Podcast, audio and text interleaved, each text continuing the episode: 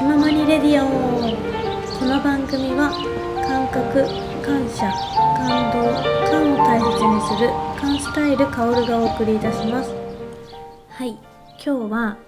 力まない生き方についてお話ししたいと思います。とですね、まあ、力まない生き方をしていったらきっとみんな気持ちいいんじゃないかなっていうことでお話したいと思います。というのも、うん、やっぱり、えー、今まで自分が経験してきたことでなんかあんまりこうねなんか力んでやってきたこといっぱいあるなって思うんですけど営業をやった時に営業成績をね上げるためにすごい頑張ったとかあと採用活動もねなんか学生にこれぐらいの連絡を取って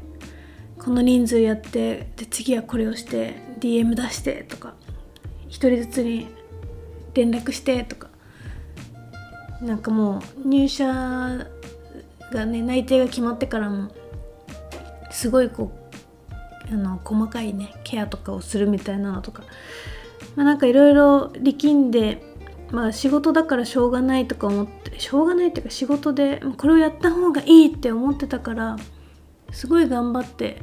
やってきたことっていうのがたくさんあってでもなんか実際そのね頑張ってやってきたことで経験したことでとっても本当にためになってるから、うん、なんか力むっていうのは時にも必要だとはもちろん思うんですけどその力んだ経験がね今私はためになってる力になってるからとってもいいんですけどなんかこれからってなんだろうな。私なんか今までもずっとそれぞれの才能とかね、まあ、なんかそれぞれの強みがあのそれを生かしてみんなが一人ずつねここを尊重して生きれるあの世の中になったらいいなって思ってこういうあのライフコーチングとかを学んで一人一人の人生が輝くアシスト室をねお仕事で始めたんですけどなんかやっぱりまあなんかちょうどね風の時代とかも言うところでなんだろうな個のさ個を尊重していきましょうみたいなのとかもよく見たりねすると思うんですけどなんかそれする時にやっぱなんか風をイメージするとなんか力んでいたらなかなかそこの風に乗れないっていうイメージがすごいつきやすいと思うんですけどなんか私はこの半年間できる限り力を入れずにできる限り自分が一番得意なことをゆったりとするっていうのを意識してやってきてまあその中でも力んでしまったことももちろんあるんですけどなんか力まずにできることをやるっていうことが一番みんなのあの才能が輝くところだしみんなのね心身が共に健康になって生き生きと生きれる生活っていうもの生き生きと生きる生活っていうのができるんじゃないかなって思ったんですよね。でなんかやっぱりその何をしたら自分が力まずにできるかっていうのをね調べるためにはいろんなことを挑戦とかねいろんなことをトライしていかないと何が自分が得意なことなのかっていうのがわからないと思うので、ま、時にはね力むことももちろん必要だと思うんですけどその自分が一番力まないものって一番自分が得意とすることだと思うんですよ。だからその得意とすることをあの楽しんで生きていく。でそうするときっと力んでないのに他の人よりいっぱいできるみたいな感じになると思うんですよね。だから力まないイコール、えーと、自堕落になるみたいなイメージではなくて力まないことをやることによって一番自分がの強みを生かせるし、えーと、周りの人ができないことが自分がその力まずにできたりとか逆もあるよね。なんか自分が力まないとできないことを隣の人は力まずにできるみたいな。なんかそういう力まずにできることっていうのをみんながしていったらどうかなっていうのを今思いました。なんでこれまた思ったかというとその半年間この半年ぐらいすぐできる限り力まないっていう常にヨガのイベントした時もお料理会をした時もお茶会をした時も毎回、えー、今回の目標は力まないですとか言って あの一緒にやってる人にね言ったりしたんですけど力まない頑張らないっていうねっていうのをすごい自分の中で目標にしてやっぱり力んだり頑張ろうとかね思うととかなんか成功させたいとかねそういうのが欲が出てくるとなんかいらないところに力が入っちゃったりするのでできる限り自分のこのままをあのでイベントをしたりとか人に、えー、関わろうっていうことをしてきたんですよね。で結局さやっぱそうやって頑張らないでニュートラルにいる自分を見せてくるとなんかやっぱり相手もね今までも私は結構薫さんの前ではなんかすごいニュートラルになれますっていうのはねよく言ってもらったんですけどなんかよりみんながニュートラルになっている感じがする。でそのニュートラルになった時が一番みんななんだろうな輝きが見えたりする。会話の中から。だからなんかであとはやっぱり表情も柔らかくなったりとか。なんか表情も可愛くなったりとか。なんかかっこよくなったりとか。なんかその人の魅力が見えるのってすごいニュートラルな瞬間だなって思うので。なんか私自身がこのニュートラルでね力まないっていう生き方をしてきたら出会う人たちが本当にニュートラルで綺麗な人が多いというかさ。なんかそういう風にも感じてるのできっとこれこういう人増えたらいいなって思ったんですよね。であとさっきピアノを弾いていてすごく思ったのがなんか例えばピアノを私毎日今ピアノ弾いてるんですけどこれも全くもって頑張ってないんですよね。でも小さい頃ってピアノのピアノ教室通っていて当時はピアノのその課題曲があってそれをここまで完成させなきゃいけないっていうのでやらなきゃいけないのが本当に嫌だったんですよ。でだからピアノ弾く時はちょっと頑張って練習しないといけないみたいな。次のところに行く時行くまでに頑張って練習しなきゃいけない。ってなると全然練習しなくてで前日とかにとかその当日のねギリギリ前とかにちょっと練習するみたいな感じになってたんですけどまあ大人になってすごいもうピアノなんだろうその誰が何を決める決めたわけでもないのに私はなんか12月入ってから何曲ぐらい新しい曲を練習して弾けるようになったんだろうな。多分何曲か。あまあ前からの続きもあったんですけど多分5曲ぐらいはね結構完成したんですよね。でなんかそれ弾いてても思ったのがなんかこれ例えば弾き方とかもすごく頑張ってガッチガチになんかもうポランポランポランみたいな感じで弾いてたら全然美しくないわけですよね。でだからピアノ弾く時もできる限り力まないっていうのをさっきすごい意識して弾いていて。でこの力まないで弾いてるとなんか自分が弾いてるのにすごいピアノが綺麗でなんかとろけそうになってくるんですよね。なんかクリスマスの夜に「アベマリア」っていうあの曲あるじゃないですか。その曲をちょっと聖なる夜だし弾いてみようと思ってクラシック名曲っていう楽譜があったのでそれで弾いてみてでその日もまあ力まずに力まずにと思って弾いてみたらねすっごいやっぱり美しいんですよね。でも例えばこれを力みながら弾いていたら美しさって半減すると思うんですよ。まあメロディ自体が綺麗なのできっとどんな弾き方をしてもある程度は綺麗だと思うんですけど。やっぱり力まずにその曲の良さとかを出すには軽やかに弾くっていうことがやっぱりとっても大切になる。でこれはきっと人生にも置き換えられて軽やかに生きて美しい音色をね出すにはやっぱり力まずに軽やかにその人の良さ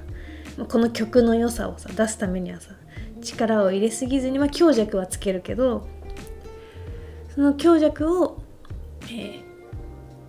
ー、が面白さ、まあ、その人の個性とかになると思うんですけどなんかとその人の良さを引き出すには力まずにそのまま弾く。っていうのが引くじゃない生きる。っていうのが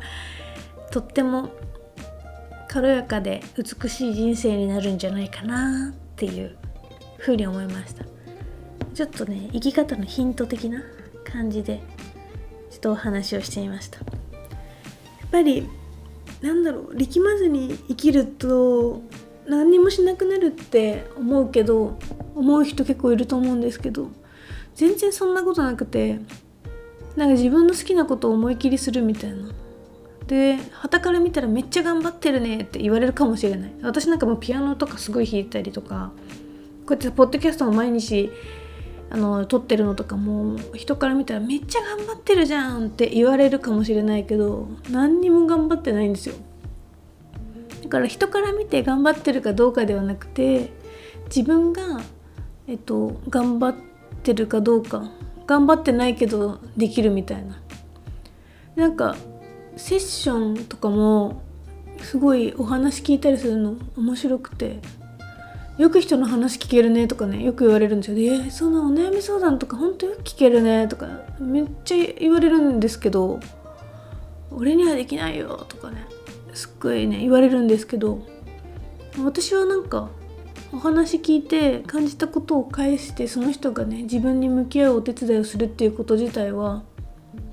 えっと私にとってはそんなに頑張らなくてできること。でもさ別にいいいいじゃんそれでっていう。あの私が一番それ求められてること、うん、多かったし相談されること多かったしうん。なんか質問されることも今までも多かったからまあじゃあそれでお仕事してみようみたいな。仕事イコール頑張らなきゃいけないとか何かをする時は頑張らなきゃいけないっていうこのなんだろうなもうなんか植え付けられたものを取って自分が一番楽に生きれる。でも楽に生きれるっていう楽にできることっていうのが一番旗から見たら一番動いてることにもなると思うんですよ。だからこれは全然頑張らない生き方イコール自堕落ではなくて頑張らないんだけど一番、えー、稼働はしてるみたいな感じになるのでなんか怖がらずにその一番自分が心地よくできることの探求をしていってもらいたいなって思いますこのポッドキャストを聞いてる方は特に。とにかくさ自分が一番好きなことっていうか好きなことっていうよりは自分が一番楽にできること。っていいかなって。でなんか周りまあ周りと比較する必要もないけど結構すごいなんか自分がすごい自分がさ人にすごいって言われることって全然自分はすごくないって思ってたりとか。することありませんか？なんか私は何だろうコミュニケーション力とか コミュニケーション力とか行動力とかすごいねってよく言われるんですけどこれも何一つ頑張ってなくてどうやってそうやって人にどんどん知り合うの？とか言われても別に人に知り合おうと思ってないっていうか。なんだけどそれはたまたま私がそれを普通にできるから。だから人と人をつなぐのとかも得意なのかなとか。もうなんかそういうのはそんなに力を入れずにできるし周りにすごいねって言われるからじゃあそういうのがヒントになって、えー、行動力であったりだったらなんかイベントとかをね企画したりとか会を開いたりとかっていう風にもできるし例えば知識を入れるのがね得意な人だったらそのやっぱ私は知識入れるのは全然得意じゃないので知識をあの持つっていうことをはさやっぱり人に教えるっていうことができるところもねにつながったりとか、まあ、なんか人にすごいねって言われることがあのあなたのね魅力なのでだから例えば笑顔がいいねとかさ愛嬌あっていいねとかっていうのもやっぱ愛嬌が魅力だったりするのでなんかねまあそれがどういうふうに仕事になるかっていうのはそこからまた考えていくことではあるんですけど私もさお悩み相談をいっぱい受けることがあってこれを仕事にするにはどうしたらいいんだろうっていろいろ考えた時に私はなんか初めこうなんかあじゃあ私は人の話を聞く立場になればいいんだなと思って営業の立場でもそれできるなとか思ったしでそこで一回エステの資格取ってみてエステしながらお話聞くもありだなとかあと料理お料理しながらね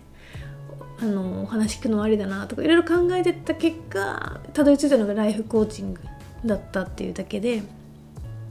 でもライフコーチングでこうやって今セッションしてるけどやっぱりそれだけではお話を聞くだけではなくて自分がしたいことっていうとなんか食をね大切にするとかお肌をきれいにするとかなんかそういう今まで自分がしてきたものをミックスしたいなっていう気持ちもあるからなんだろうそこを変化させるのはいかようにも自分でできるしうん。なんかその自分がすごいねって言われることにアンテナを張る。何をすごいねって言われるかなって。でもこれなんか前なんかオンラインコミュニティの中でもこんなお話をしたら「すごいね」って言われることがないですとか言われたんですけどうんまあ